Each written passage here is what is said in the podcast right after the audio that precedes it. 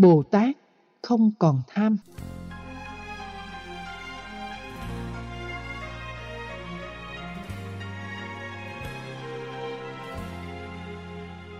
Bồ Tát bất nhĩ Sau khi thấy nhu cầu lợi dưỡng và những tác hại của nó đem lại, thì kinh dạy chúng ta phải nỗ lực đi ngược dòng đời như các vị Bồ Tát. Nghĩa là không hòa tan với, không tùy thuận theo, không hưởng ứng với các hình thức mà nội dung của nó thuộc về thế tục, gắn liền với tham sân si, gây khổ đau cho mình và người. Đi ngược dòng có nghĩa là ta không vướng dính với các phong tục tập quán như dân gian thường nói, nhập gia tùy tục. Vì hiểu lầm ý nghĩa tích cực của câu nói dân gian này mà rất nhiều lễ hội văn hóa trở nên vô bổ. Quốc hội nước ta trong phiên thảo luận cách đây 10 hôm đã thông báo Việt Nam là quốc gia có số lượng lễ hội nhiều nhất hành tinh.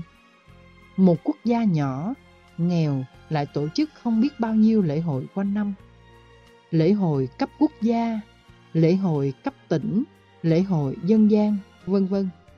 Phần lớn lấy từ ngân sách nhà nước. Như thế, gia làm sao không nghèo. Nhân danh văn hóa, nhưng có những lễ hội lợi dưỡng, nội dung rất xấu mà vẫn tồn tại. Các đại biểu quốc hội đưa ra ví dụ như lễ hội chọi trâu. Để hai con trâu hút nhau tới chết thì có văn hóa gì, có giá trị cho ai? Chỉ thêm kích động bạo lực, chấp nhận bạo lực và tìm niềm vui trong thương tổn bạo lực.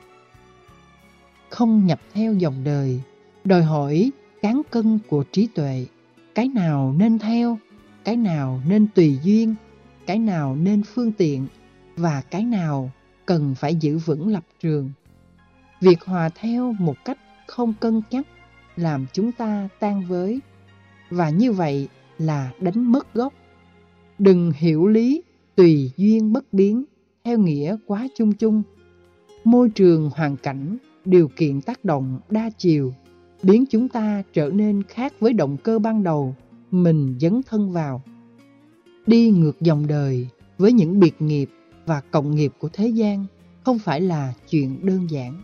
Ví dụ, các chú sa di tập sự vào chùa phải tập thói quen mới, thức sớm, ngủ trễ, một ngày mấy thời kinh, ăn chay trường, làm các Phật sự, hầu thầy học kinh điển, học thêm kiến thức đời.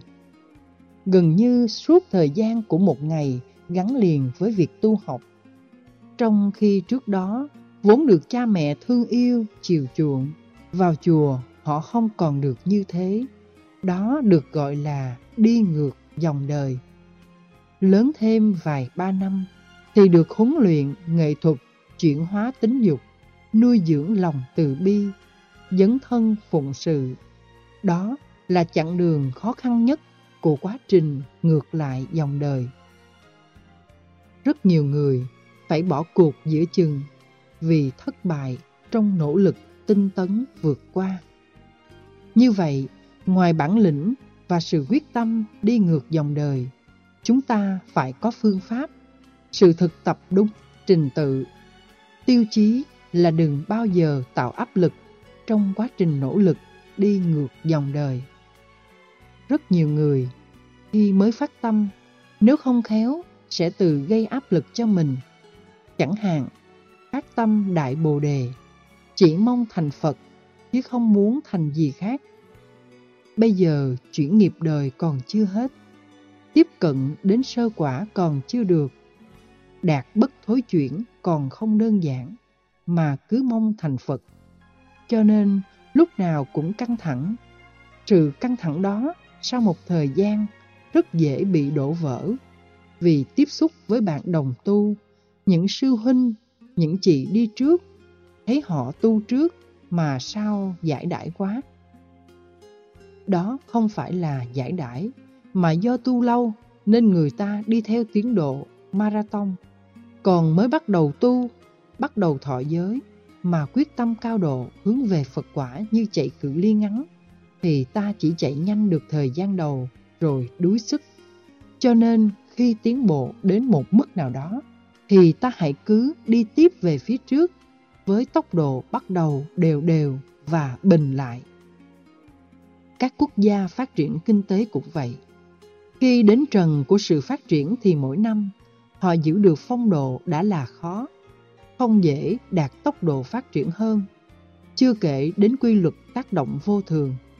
Người mới bắt đầu tập tu hoặc mới dấn thân vào sự nghiệp nào đó phải thấy rõ ta còn con đường dài chứ không phải tu như thế ngày mai mình sẽ chết.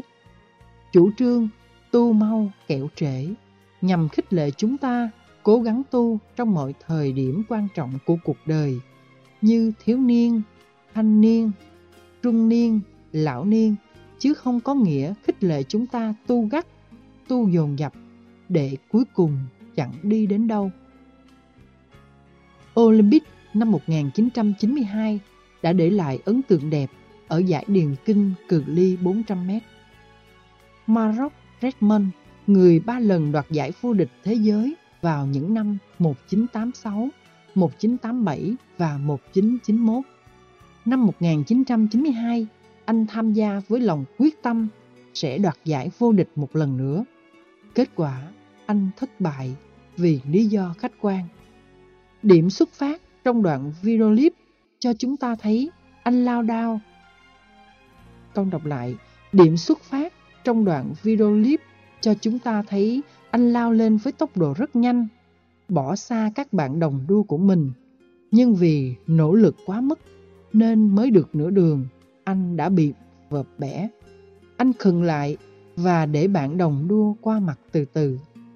Sau đó, anh đứng dậy, nhảy cà thọt hướng về đích trong tiếng vỗ tay reo hò tán dương, người có tinh thần Olympic, tinh thần thể thao đúng nghĩa.